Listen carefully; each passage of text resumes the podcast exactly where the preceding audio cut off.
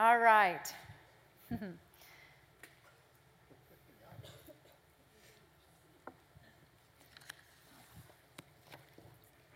well, tonight we're going to continue kind of on the foundations.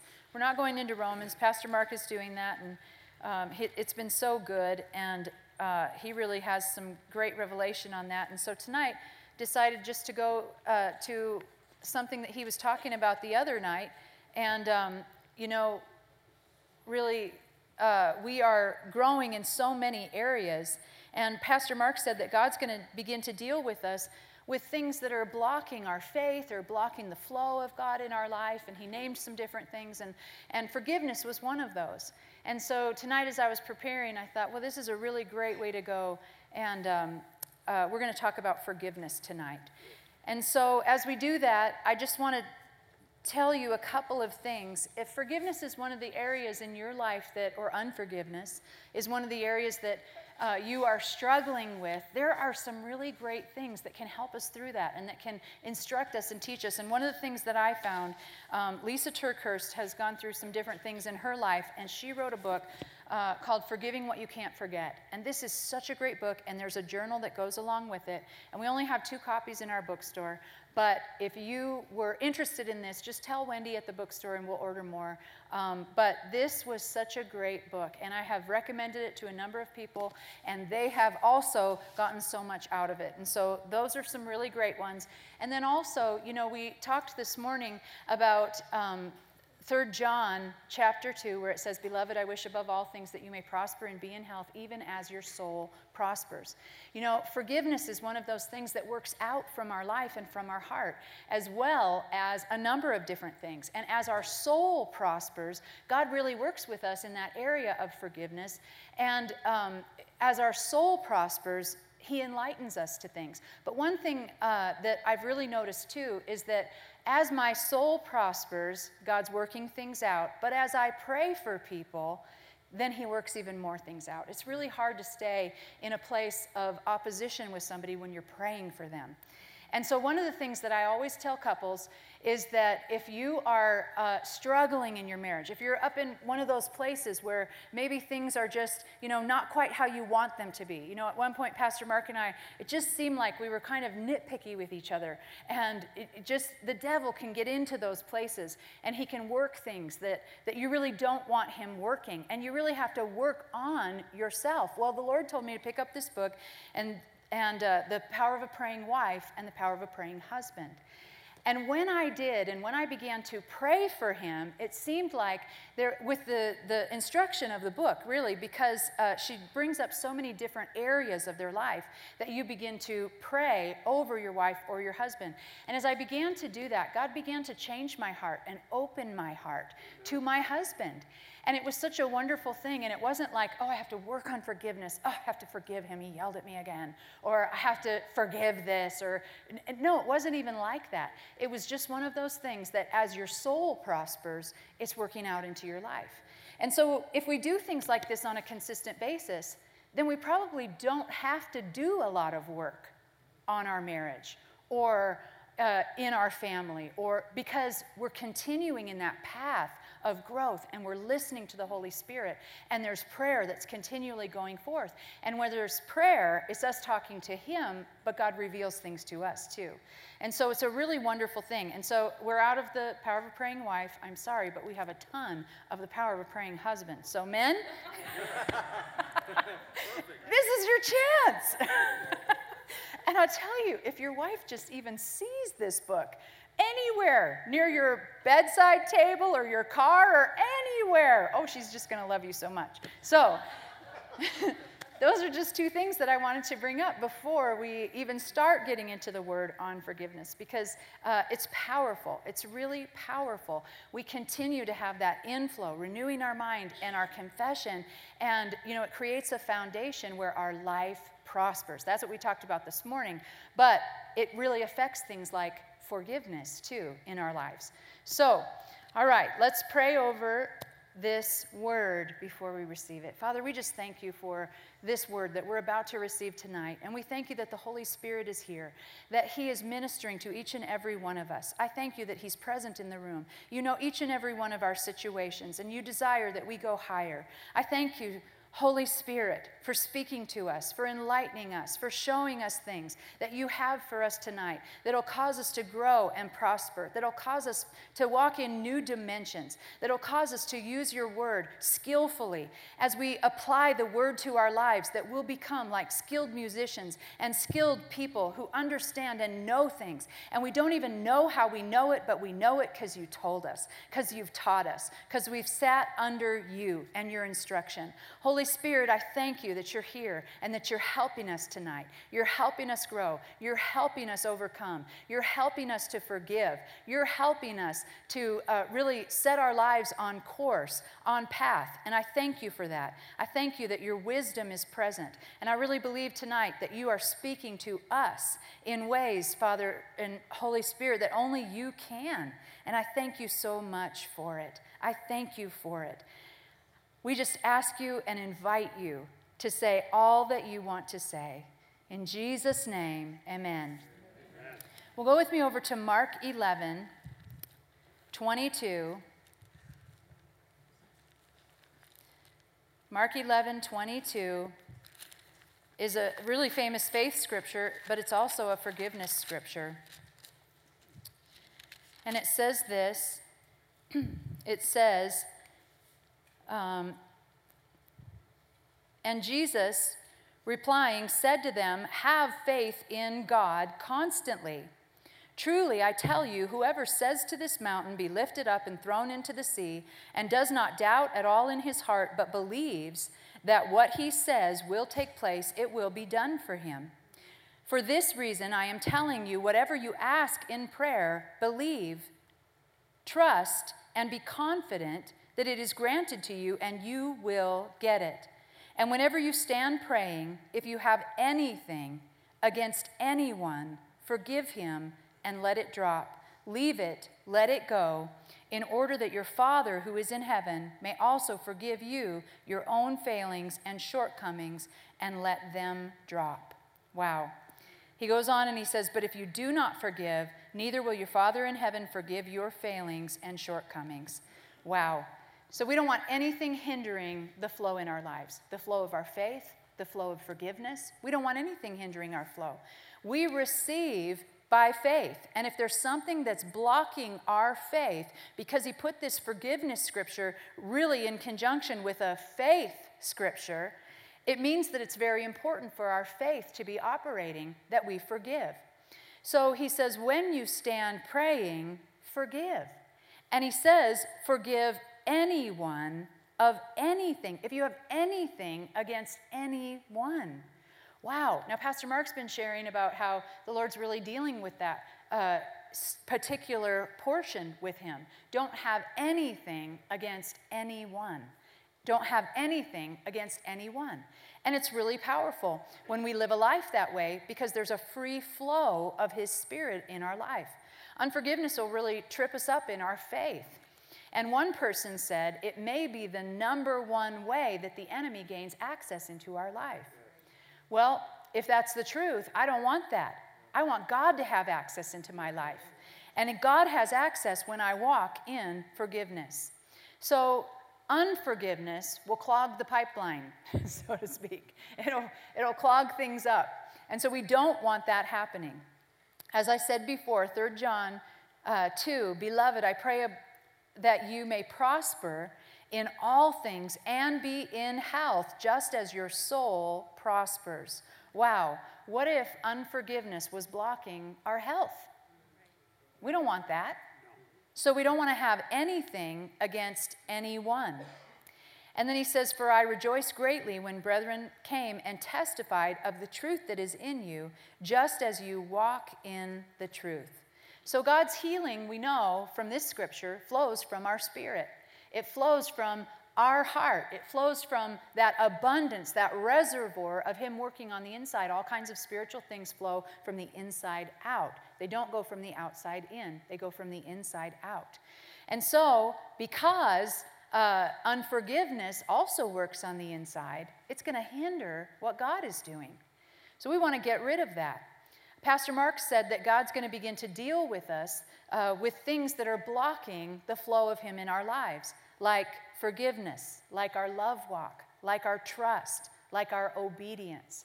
Well, obedience is key. We know for God to do anything in our life, our obedience is key. But whatever He shows up in our, in our life, He wants us to change that thing. He wants us to obey in that thing. So if it's unforgiveness, we need to forgive. If it's a, a lack of obedience in following Him, we need to follow. If it's not listening, we need to listen. If it's, you know, anything, we have to correct that area. Well, I find it very interesting that along with our faith, He talks about forgive. So it obviously hinders our faith. But also, there's other things.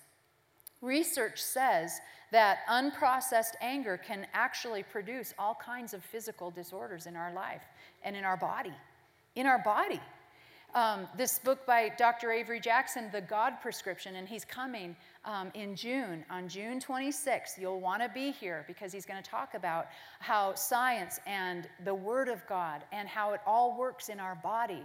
And, uh, but he talks about this how unforgiveness and anger and negative emotions can really affect our physical bodies. So, anger is a problem. Would you agree that anger is a problem today? Anger's a problem. we need to get rid of that. Well, a lot of anger is based in unforgiveness. A lot of anger comes from unforgiveness. Unresolved anger leads to bitterness and hostility and revenge and dis-ease, which is disease, separation uh, from God and from the body of Christ. These are not good situations, but forgiveness leads to reconciliation and to freedom. So, forgiveness is really important to our life. And go with me over to Genesis 45. So, we're going to go over to a story of forgiveness, and it's of um, Joshua, excuse me, not Joshua, Joseph. It's of Joseph, and it's a really uh, familiar story to us, Joseph's story. It's a picture of forgiveness, and I'll just summarize the first part here. Joseph's story is found in Genesis. You can read the whole story, but we're not going to tonight. Um, he's the 11th son of Jacob. Genesis 27:30 tells us that Jacob loved Joseph more than any of his other sons because he had been born to him in his old age, and he made a robe of many colors for him. He favored him. He was a favorite son. Well, that didn't make his brothers very happy. and so Joseph's brothers um, actually wanted to kill him. It says this in Genesis 37 4. It says, But when his brothers saw that their father loved him more than all his brothers, they hated him and they could not speak peacefully to him. Okay, that's a problem. big, big family issues going on. So they wanted to kill him, and especially after he had dreams and shared them with him, them. um, but Reuben, the older brother, says, Don't kill him. And Judah says, Let's sell him. so they put him in a pit, and when slave traders came by, they sold him into slavery. And so then there he was in slavery, and Joseph is falsely accused, and he gets thrown into prison. But he gets out of prison, and he rises to second in command in Egypt. We all know this story. So he has more dreams, and as he has more dreams, it's actually God advising him, and he uh, puts and stores food for this government food bank that's going to be distributed to people during the time of famine. And so as he does that, um, he encounters his brothers again, and that's where, gonna, where we're going to pick up his story, and it's in Genesis chapter 45. So as he encounters his brothers again, and after all of these things that his brothers did to him, you would think that maybe he would be resentful, maybe he would be hurt, maybe he would be upset, maybe he wouldn't want to see them, maybe he would have some deep seated issues with these brothers. But that's not what the Bible shows us. When we read from chapter 45, it says, let's see, in verse 1 Then Joseph could not restrain himself any longer before all those who stood by him, And he called out, Cause every man to go out from me. No one stood there with Joseph while he made himself known to his brothers. And he wept and he sobbed aloud, and the Egyptians who had just left him heard it. And the household of Pharaoh heard about it. And Joseph said to his brothers, I am Joseph. After years and years, they are reunited. They don't know who he is, but he knows exactly who they are. He says, Is my father still alive? And his brothers could not reply, for they were distressingly disturbed and dismayed at the startling realization that they were in his presence. And Joseph said to his brothers, Come near to me, I pray you. And they did so. And he said, I am Joseph, your brother, whom you sold into Egypt. But now do not be distressed and disheartened or vexed and angry with yourselves because you sold me here, for God sent me ahead of you to preserve life. Wow. Talk about a perspective that is not common. In today, you know, uh, we would say, You did this to me, you deserve punishment, uh, it's not me who did wrong, and yet I suffered all of these things. But that's not what Joseph says. Joseph says, Actually, God sent me ahead of you to preserve life. Wow. And it says, For these two years the famine has been in the land. There are still five years more in which there will be neither plowing nor harvest. God sent me before you to preserve for you a posterity and to continue a remnant on the earth, to save your lives by a great escape, and to save for many, save for you many survivors. So now it was not you who sent me here, but God. And he has made me a father to Pharaoh and a lord of all of this house and a ruler over the land of Egypt. Hurry and go to my father and tell him, Your son Joseph says this to you God has put me in charge of all of Egypt. Come down to me and do not delay. You will live in the land of Goshen, and you will be close to me you and your children and your grandchildren and your flocks, your herds, and all that you have. See, it doesn't sound like he has any kind of resentment. And I love how open hearted he is. God sent me before you to preserve for you a posterity and continue a remnant on the earth. How could Joseph be so forgiving? Because he didn't focus on what they did, he focused on what God did. He focused on what God did. And he said, God actually sent me ahead. He had in his view the greater plan of God. And you know, I think he had an idea that if he held unforgiveness toward his brothers, that it would hinder the plan of God in his life. So, all those years that he spent in slavery and in prison, it could have created a low grade burn on the inside of him, you know, if I ever see them again. I should have, I could have, I will if, you know, those kind of things. Do you ever leave a conversation and then you think, I should have said that. I should have said this. Oh, I just was caught off guard. I should have. But no, actually, you were probably being restrained and you should not have. But Joseph could have been angry with God too.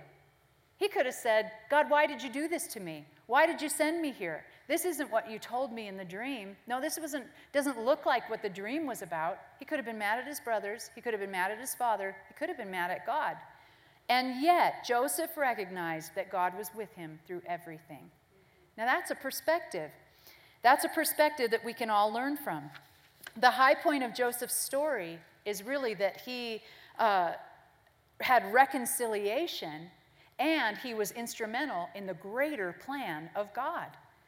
So Joseph shows sincere and really total forgiveness for his brothers. And I love this story because of that.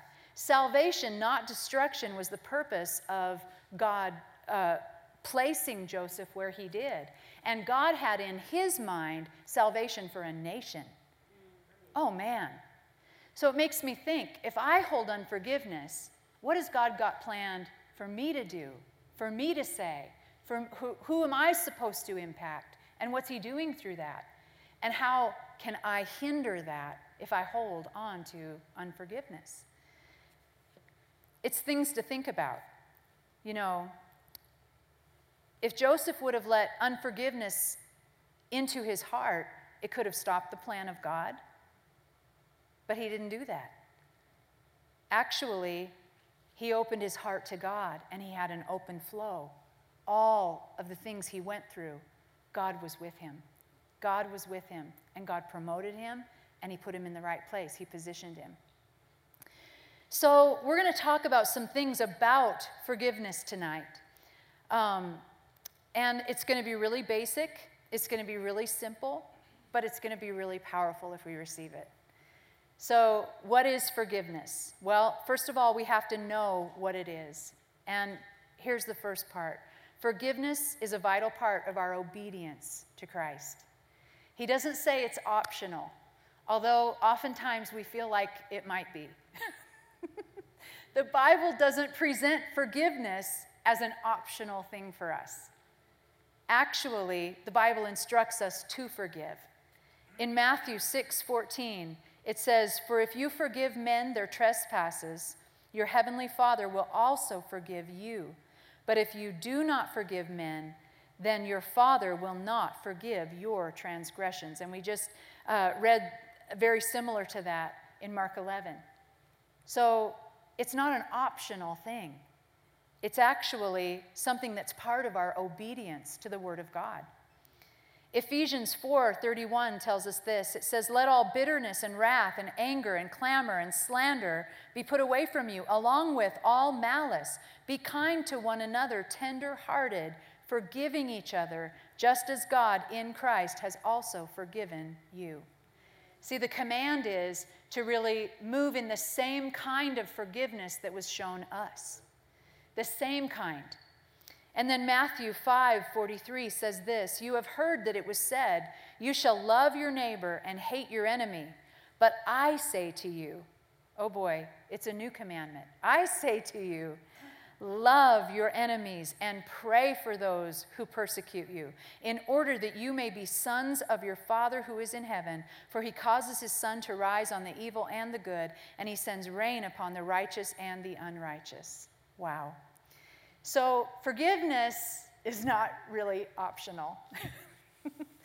and, you know, it, it makes us feel better when we think it is, but it's not. It's part of our obedience. David Wilkerson said this He said, Over the past 50 years of ministry, I have seen terrible devastation in the lives of those who withheld forgiveness. Yet I also have seen the glorious power of a forgiving spirit. Forgiveness transforms lives, causing the windows of heaven to open. It fills our cup of spiritual blessing to the brim with abundant peace, joy, and rest in the Holy Ghost. Jesus' teaching on the subject, subject was very specific, and if you want to move in this wonderful realm of blessing, then heed and embrace his words. Oh, wow. So, forgiveness. Let's talk some more about it. Forgiveness means to release or to set free. I knew it was going to be like a really shouting service tonight. Like, yes, thank you, God. I'm going to do it right now. but see, it's one of those things that the Holy Spirit works in our heart, right? And then when we do do it, it's real and it's full. So, forgiveness means to release or to set free, and it's a decision. It's a conscious decision on the part of the offended party to forgive, to forgive the offender of the offense, to forgive them. To release is not uh, only to free us, it's to uh, disconnect us from that whole situation so that God can move in us and God can move in them. There's freedom that comes when we release. I have some quotes from other people, and I'll read them uh, along the way here. Uh, William Ward said this He said, Forgiveness is a funny thing. It warms the heart and it cools the sting. Why does God want us to forgive? Because when we forgive and when we release, which is what forgiveness is, is to release and let it go, when we release, then we set ourselves apart from that situation. But as long as we hold unforgiveness, we are still a big part of that situation. And the enemy can continue to manipulate us with people and with words and with situations and with all kinds of little things that come along. And it's like a sting every time. It, it pierces our heart, it cuts our heart. But William Ward said, Forgiveness is a funny thing. It warms the heart and it cools the sting. Uh, Paul Boese said this He said, Forgiveness doesn't change the past, but it enlarges our future. Love that one. Here's another point forgiveness is a choice, it's not a feeling. Forgiveness keeps us in the love flow. And if you've ever read after Dr. Caroline Leaf, she talks about how there's a fear flow and there's a love flow. And we are made for love. Forgiveness keeps us in the love flow where healing can come to us. But when we go into that other place, then all kinds of things start happening in our body and in our mind that God never intended. So we have to make a choice to resist feelings, thoughts, and memories that'll cloud our forgiveness decision. That's a choice that we make. Forgiveness isn't a feeling, and it doesn't come because we feel good about it, because we probably won't at first. but we will feel good about it later. But forgiveness is a decision. Brother Hagin said this He said, If someone offends you, that's between them and God. Okay, when I heard that, I was like, no, wait a minute, that something's wrong there. That's between me and them. he says, no, that's between them and God. That's their business, what they did and it's my business what I do with it. And what he advises me to do is to decide to forgive. If I decide to forgive, then I get to close the door on the enemy. I get to close the door on the pain and the hurt of that situation. And I get to put it in the hands of the one who really can do something about it. So it's not my problem anymore. To forgive, we have to do it from a place of faith. And you know, that's the same place that Jesus forgave from. Jesus didn't want to go to the cross.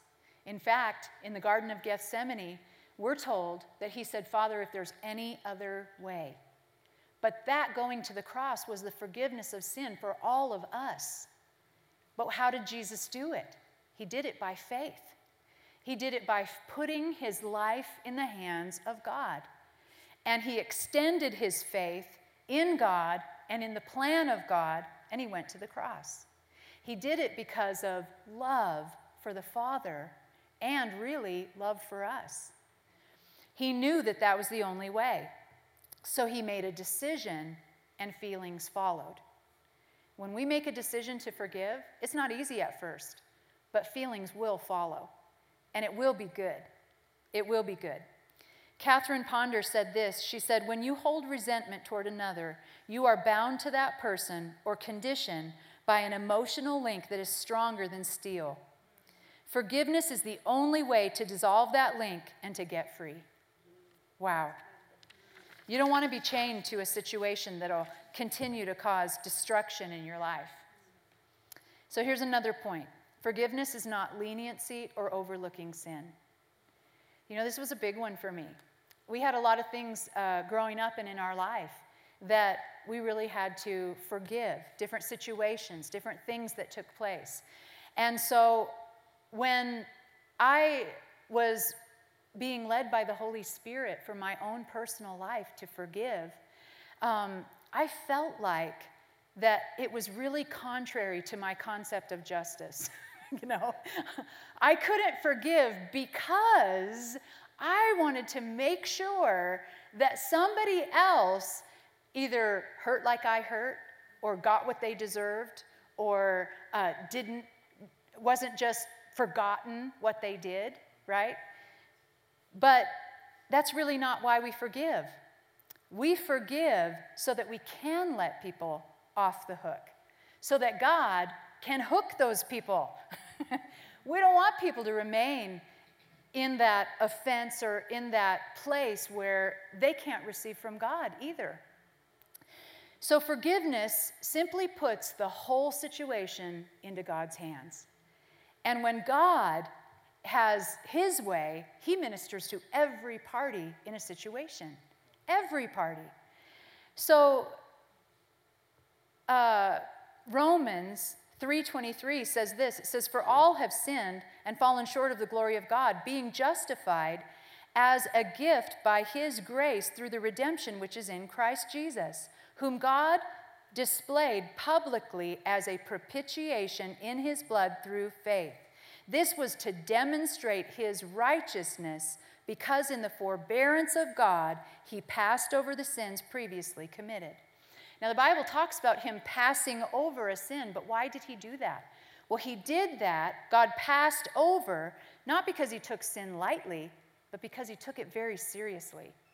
God said, I know there's coming a day when forgiveness can come for every single person. And if I choose to have this sin covered year after year after year and put it to the day when Jesus sheds blood once and for all, then there is a permanent uh, payment for that sin. It's a propitiation, permanent payment for that sin. God knew something greater. It was still in his heart and mind salvation. Salvation was in his heart and mind. And so, you know, when we're looking at forgiveness, we don't want somebody uh, to go free when they've offended us. But did Jesus set us free? Oh, absolutely. So we want that same freedom for everyone. And it's hard. Sometimes it rubs up against our sense of what we have suffered, but that's where He fills us. He fills us, He ministers to us, He restores us, He makes us whole. And then we can forgive. And forgiveness isn't easy, but it's definitely something that as we surrender our life and our heart to Him, He completely fills and heals. He, he heals, but we have to make that decision. So, David Wilkerson also said this. He said, Forgiving doesn't mean forgetting, nor does it mean that you're given the message, you're giving the message that what someone did was okay. It just means that you've let go of the anger and the guilt towards someone or towards yourself. You know, sometimes we have a problem forgiving ourselves, and we hold that over our own head, and we think we have to suffer for what we did but Jesus forgives us. He says this He says, um, it just means that you've let go of the anger and the guilt towards someone or towards yourself, but that can be easier said than done. If forgiveness was easy, everyone would be doing it. and it's the truth, it's a decision. It's a decision. Let's see, here's another point. We forgive because God forgave us. We really learn about forgiveness on the cross. You know, that was real forgiveness. And when Jesus forgave us, He didn't make us earn it, He didn't make us say we were sorry. we didn't even know we had to be sorry. and yet He forgave us before we ever, ever did anything. He forgave us, it was freely offered. Forgive because God has forgiven us, not because people deserve it We'll never feel like someone deserves forgiveness. But love is the motivation. And when we don't feel like we can forgive, we draw on the love of God, the love of God for people. The love of God for people can move through us into a place and bring that decision to forgive, and God can minister to all parties. So it's because of love. Let's see. Uh, Bryant McGill said this. He said, There is no love without forgiveness, and there is no forgiveness without love. I like that one. So we make a choice to forgive. And really, we make a choice to forgive because we choose truth. We choose truth. And there's a real great story that I wanted to uh, bring to you, and it's about forgiveness. And I bet you know this person uh, Corrie ten Boom. I know you've probably heard of her. If you haven't, she has a book called Tramp for the Lord. There's a movie about her, The Hiding Place. There's another book, The Hiding Place. Um, this quote that I'm going to read is out of her book, Tramp for the Lord. Um, but she was actually um, hiding uh, Jewish people in her home in, in uh, the Netherlands. She was hiding people in her home um, from the Nazis, and she was arrested because of that. And not only her, but her father and her sister. Uh, and her sister and her father died in concentration camps. And her sister was really horribly treated. And uh, Corrie had a lot of unforgiveness because of the things that took place for her, her own life and because her sister suffered so greatly. And so in her story, she says this she says, uh, Everyone had something to forgive, whether it was a neighbor who had turned them into the Nazis, to the authorities, or a vicious camp guard, or a brutal soldier. In May 1945, the Allies marched into Holland with unspeakable, to the unspeakable joy of the Dutch people. Despite the distractions of her work, Corrie was still restless and she desperately missed her beloved Betsy. That was her sister. But now she remembered Betsy's words that they must tell others what they had learned, that everyone had to forgive something. And it says, thus began more than three decades to travel around the world as a tramp for the Lord. As Corrie described herself, the tramp for the Lord, she told people her story of God's forgiveness of sins and the need for people to forgive those who had harmed them. And she started traveling all over the place, and she went to prisons, and she went to uh, people's homes and spoke. She went to uh, all kinds of uh, church meetings. She went to gatherings for, business people and all kinds of different places. I once saw a video, and I have it on VHS, of Corrie Ten Boom being interviewed by Kathryn Kuhlman. Now, that is a real dichotomy of personalities. It's like, very flamboyant and very like grandmothery. And so it was like the, the funnest video to watch. But she tells her story this way. Uh, Corrie herself, it says, was put to the test in 1947 while speaking in a Munich church. At the close of the service, a balding man in a gray overcoat stepped forward to greet her. Corrie froze. She knew this man well. He'd been one of the most vicious guards at Ravensbrück, one who had mocked the women prisoners as they showered. I came back, it all came back with a rush, she wrote. The huge room with its harsh overhead lights, the pathetic pile of dresses and shoes in the corner of the floor, the shame of walking naked in front of this man. And now he was pushing his hand out to shake hers and saying, it was a fine message, Fraulein. How good it is to know that, as you say, all of our sins are at the bottom of the sea. And I, who had spoken so glibly of forgiveness, fumbled in my pocketbook rather than take that hand. He would not remember me, of course. How could he remember one of the prisoners among thousands of women? But I remembered him and the leather crop switching from his belt I was face to face with one of my captors, and my blood seemed to freeze. Can you imagine? You mentioned Ravensbrück in your talk, he was saying. I was a guard there. But since that time, he went on, I have become a Christian, and I know that God has forgiven me for the cruel things that I did there. But I would like to hear it from your lips as well, Fraulein. And again, the hand came out. Will you forgive me? Can you even imagine? It's like making me cry right now. oh man. And see, every one of us has a situation, a situation where forgiveness is that hard, right? Where the Holy Spirit says, No, it's time to let that go. And we go, Gulp.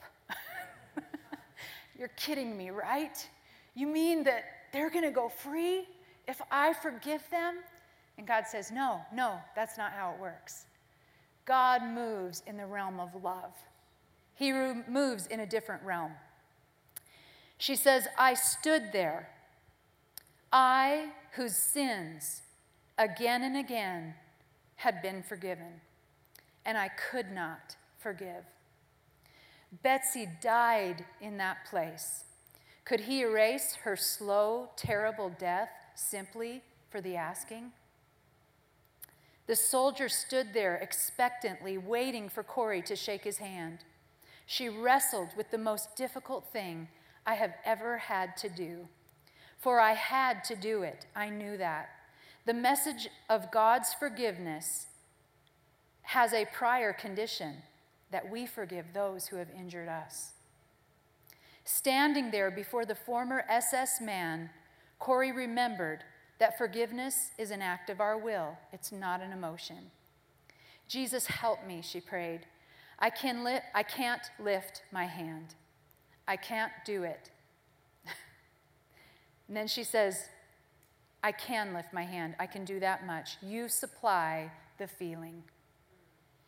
Corrie thrust out her hand, and as I did, an incredible thing took place. The current started in my shoulder, it raced down my arm, it sprang into our joined hands, and then this feeling of warmth seemed to flood my whole being. Bringing tears to my eyes, I said, I forgive you, brother. I cried with all my heart, I forgive you. For a long moment, we grasped each other's hands, the former guard and the former prisoner. I had never known God's love so intensely as I did then. But even so, I remembered it was not my love. I had tried, and I didn't have the power. It was the power of the Holy Spirit. Don't you love that story? Oh my goodness. I love when I hear testimonies like that. You know, I love reading stories like this because it helps us in our life. It helps us. It's the power of the Holy Spirit that helps us to forgive. We draw from a different source. And where is that source? Well, it's the inside. It's Him. It's Him that moves us because He knows that we cannot accomplish the plan of God if we don't forgive. Oh, man. So, forgiveness, here's another point, needs to be granted quickly. you notice in her story, do you notice in Joseph's story, it wasn't something that they pondered, that they thought, hmm, maybe next week, maybe next year, maybe I'll let you suffer a little because you made me suffer. No, forgiveness needs to be offered when the Holy Spirit prompts us. It's quickly. Joseph forgave his brothers long before this moment came. How do we know that? Because as soon as they were in his presence, he was able to love them and embrace them and reach out to them and offer them goods and gifts. And, and he had uh, wonderful things for them. So he had forgiven before this moment. How could he even have survived everything that he did with the positivity and the expectation of God if he hadn't. I mean, that's how he made it through all of those circumstances because his heart was free. Ephesians 4:26 tells us this, "Be angry and yet do not sin. Do not let the sun go down on your anger and do not give the devil an opportunity." When we withhold forgiveness, we give the devil an opportunity. Oh man, we don't want to give him any more opportunities. We want to shut the doors on the devil. Matthew 5:25 says, "Make friends quickly with your opponent at law while you are with him on the way, in order that your opponent may not deliver you to the judge and the judge to the officer, and then you be thrown into prison." And you know, really, he's talking about the devil imprisoning us with that unforgiveness. He says, Make peace on the road. Mark Twain said this Forgiveness is the fragrance of the violet that the violet sheds on the heel that has crushed it. I find that very interesting, and you know, it makes me think about Jesus. Jesus was doing everything that he did in love in love for us while we were crushing him. And yet, it was that love that motivated him and that took him all the way. So, here's another point make it our practice to forgive people whether they ask for it or not. when Pastor Mark says forgive everyone, anything, and everything, he's talking about having an attitude of forgiveness that just says, I'm not going to take any offense for anything. I'm not even going to take it. um, I'm not going to go there. If we have that kind of attitude, then nobody can ever really hold us in bondage, not the devil and not people. He'll have nothing to hang over our heads. He'll have nothing to uh, present before us to tempt us, and because we've already made the decision, I'm forgiving. It doesn't matter, I'm forgiving. We refuse to take it. Here's another point forgiveness should be granted privately. You know, in the story about Joseph, I like this one thing. It says that he sent everyone out of the room. When he was going to make reconciliation with his brothers, he sent everybody out. You know, if we have a problem, uh, and maybe you've been in this situation, if we have a problem with somebody and we go to vent to somebody, or we go to, you know, I just have to talk about this, I just have to vent about this, I just have to um, share something with you. well, then that person is now in on it. And then how do they see that other person? See, sometimes we take borrowed offenses. Well, now I'm upset with Shane because of what Shane said to Jonathan. I can't believe he said that. I can't believe he did that. But if we keep it between us and the Lord and we take it to them and we let God deal with it, and no matter whether they apologize to us, whether they try to make things right, if we deal with that offense, then we can wash our hands of it. God is the greatest counselor. You want to vent? Go vent to Him. Sometimes we don't want to because we know what He'll tell us, we know the things that He'll say. He'll lead us to forgive. but forgiveness is powerful. Proverbs 10:12 says this, hatred stirs up strife, but love covers all transgressions. If we're moving in the flow of love, then we're not going to try and expose people. Proverbs 12:16 says, "A fool's vexation is known at once, but a prudent man conceals dishonor." Wow.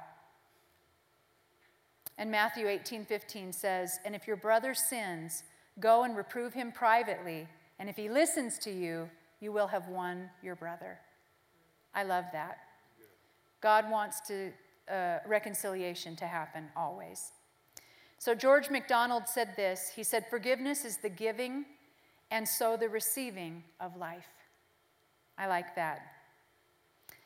So here's another point about forgiveness forgiveness is a process. You know, in all of the things that that we go through, in all of the times that we forgive, the enemy will try and bring that back up. Maybe a year, maybe five years, maybe 10 years down the road. And here's something else that, that I've found. When you decide to forgive in one area, you might forgive with all of your heart and it's complete right now. But 10 years down the road, the enemy starts stirring things up. And he starts, you know, going, hey, remember that? hey, remember? And maybe it's when you encounter a situation that's similar. And he tries to stir things back up. And we have to say, nope, I already forgave.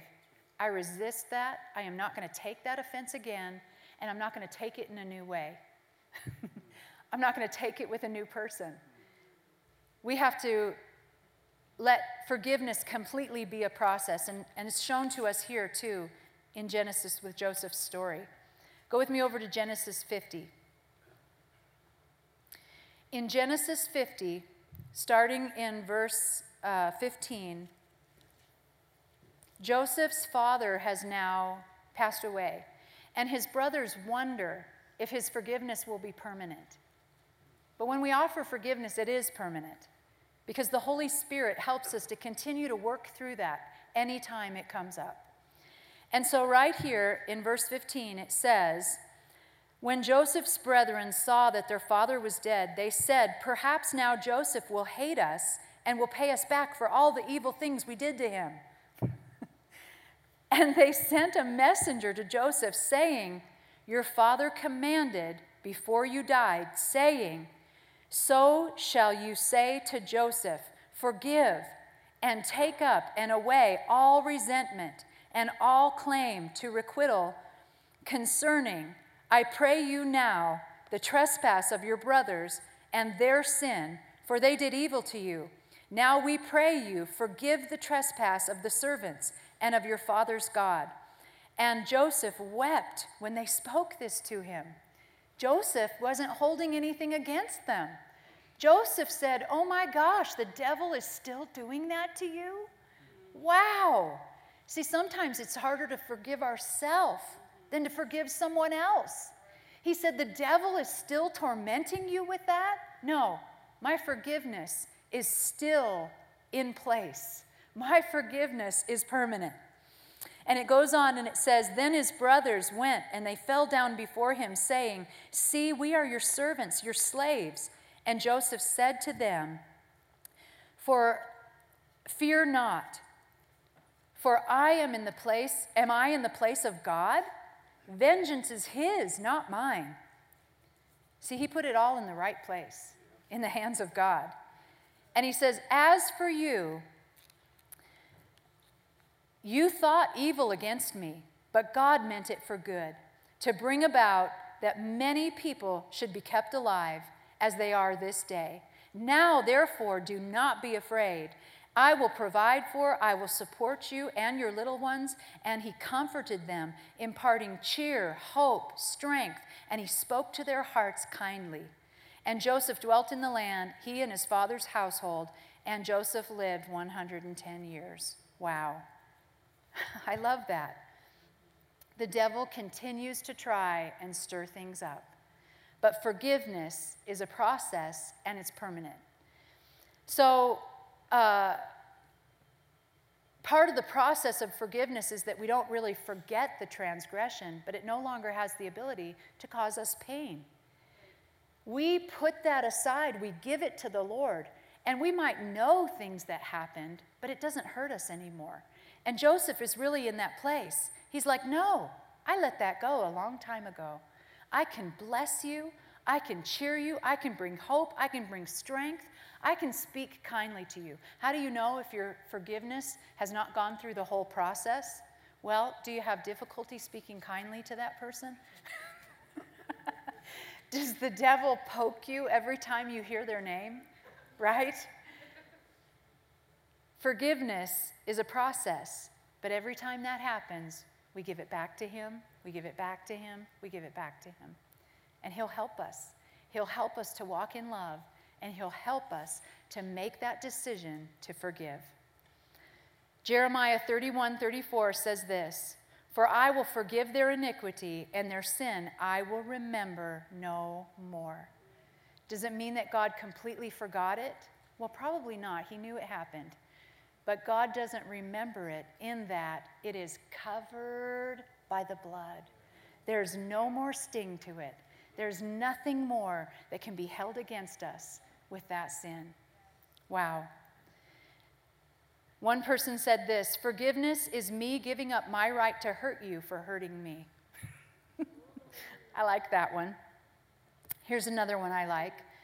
Sara Paddison said this. She said, Sincere forgiveness isn't colored with expectations that the other person apologize or change. Don't worry whether or not they finally understand you. Oh, that's a good one. Love them and release them. Life feeds back truth to people who, in its own way and time, just like it does for you and me. Lewis Smedes said this to forgive is to set a prisoner free and discover that the prisoner was you. It's a good one. And last of all, I want to say this point forgiveness is not an option, it's a command. It's a command from the Word of God. And we fulfill this command by walking in love. And 1 Corinthians 13 4 says this it says, Love is patient, love is kind is not jealous. Love does not brag. It is not arrogant. It does not act unbecomingly. It doesn't seek its own. It is not provoked. It does not take into account a wrong suffered. Love does not rejoice in unrighteousness, but rejoices with the truth. It bears all things, it believes all things, it hopes all things, it endures all things. Love is really the basis for forgiveness. And it's the love that God showed us, and it's the love that flows through us when we forgive. So, last quote, it's by Robert Muller, and he said this To forgive is the highest, most beautiful form of love. In return, you will receive untold peace and happiness. And that's the truth. The happiest life is a life of a person who walks in continual forgiveness. So, I know it wasn't a super fun, running, shouting message tonight, but guess what? It's one that will change your whole life. it's a good message. And, uh, you know, I just uh, believe that because this keeps coming up, you know, the Holy Spirit really speaks to us about things and he kind of majors on things, and he's majoring on this for us. He's majoring on forgiveness and dealing with unforgiveness. And the reason why he's doing that is because he wants us set free. He wants us set free, and he wants us to move in love and in power. It's the mission of this church to love, lift, and reach people. Love, lift, and reach people. Well, that takes moving with the love of God, and it means forgiveness. So God wants us to understand His Word, and sometimes we have nights like tonight where we just simply bring quiet instruction and we let the Holy Spirit speak to our hearts, and then we take it into the prayer closet and we say, Okay, Lord, what is it that you want me to do with that? What, who is it that I need to forgive? Do I need to forgive me? Do I need to forgive them? Do I need to forgive in a situation? Am I holding resentment against a, a, a greater thing that I can't even see that's affecting my life? How do I need to apply this and how do I need to do this in my life? And the Holy Spirit will show us. He'll show us. You know, sometimes unforgiveness works its way out toward, you know, I'm just, I'm mad at China right now, you know, because of COVID or whatever it is, okay? Whatever it is. But God wants us free. He wants us free. He wants us free. He wants us free. Because when we're free, then He can freely move in our midst. So He brings these words to us so we can know the Word and we can be skilled in the Word. When we're skilled in the Word, we become people like a master carpenter or a master musician or a, a master craftsman we become people who are able to take the word and bring it to places. And that's what he wants for us. So forgiveness is really powerful. And I believe that he's speaking to us as a church right now because there's a lot of areas. When Pastor Marshall was here, he talked to us about it. Um, multiple times, God has told us that we are going to move into new realms new realms of spiritual things, new realms of the Holy Spirit, new realms of healing, new realms of miracles. But those don't just happen. They don't happen because God, you know, is doing something random. They happen because our hearts have done the work and our hearts are healed. And now God can flow through us in love to his people. So it's a powerful message tonight. So, why don't you stand up with me and let's just thank Him for this message. Let's tell Him thank you. Thank you, Lord, for forgiving us. Thank you, Lord, for your power available to us to forgive. We thank you, Lord, that your love was released to us on the cross, that it was so powerful. It was the greatest act of love ever, what Jesus did. And Father, we thank you for that. We thank you so much for the forgiveness that you moved towards us in forgiveness. We thank you for forgiving our lives. And Father, we just ask you now, we ask you now, Father, to fill us with that love. Oh, we sang it tonight. You heal because you love. You heal because you love. You heal our hearts, you heal our lives, you heal our wounds, you heal our minds, you heal those areas that are in the closets that are hidden, that we've shut the door on, that we didn't want to look at. You heal those things. And I thank you that tonight is another step towards that, Father. It's another step in, the, in, in our healing process, it's another step so that we can be fully used of you, so that we can be your instruments, so that we can be the people, oh, that your power moves through. We thank you for this message. We thank you for it, Lord. We thank you for it. Oh, we thank you for it. We thank you for your message tonight. And we invite the Holy Spirit to continue with it, to speak to us and to reveal to us how we can apply it. Oh, thank you, Lord. Thank you, Lord. Hallelujah. Amen. God's good, isn't He? Amen. Well, let's say this as we go. what God did in Christ Jesus far exceeds any damage done to me by Adam's fall. Amen. Have a great week.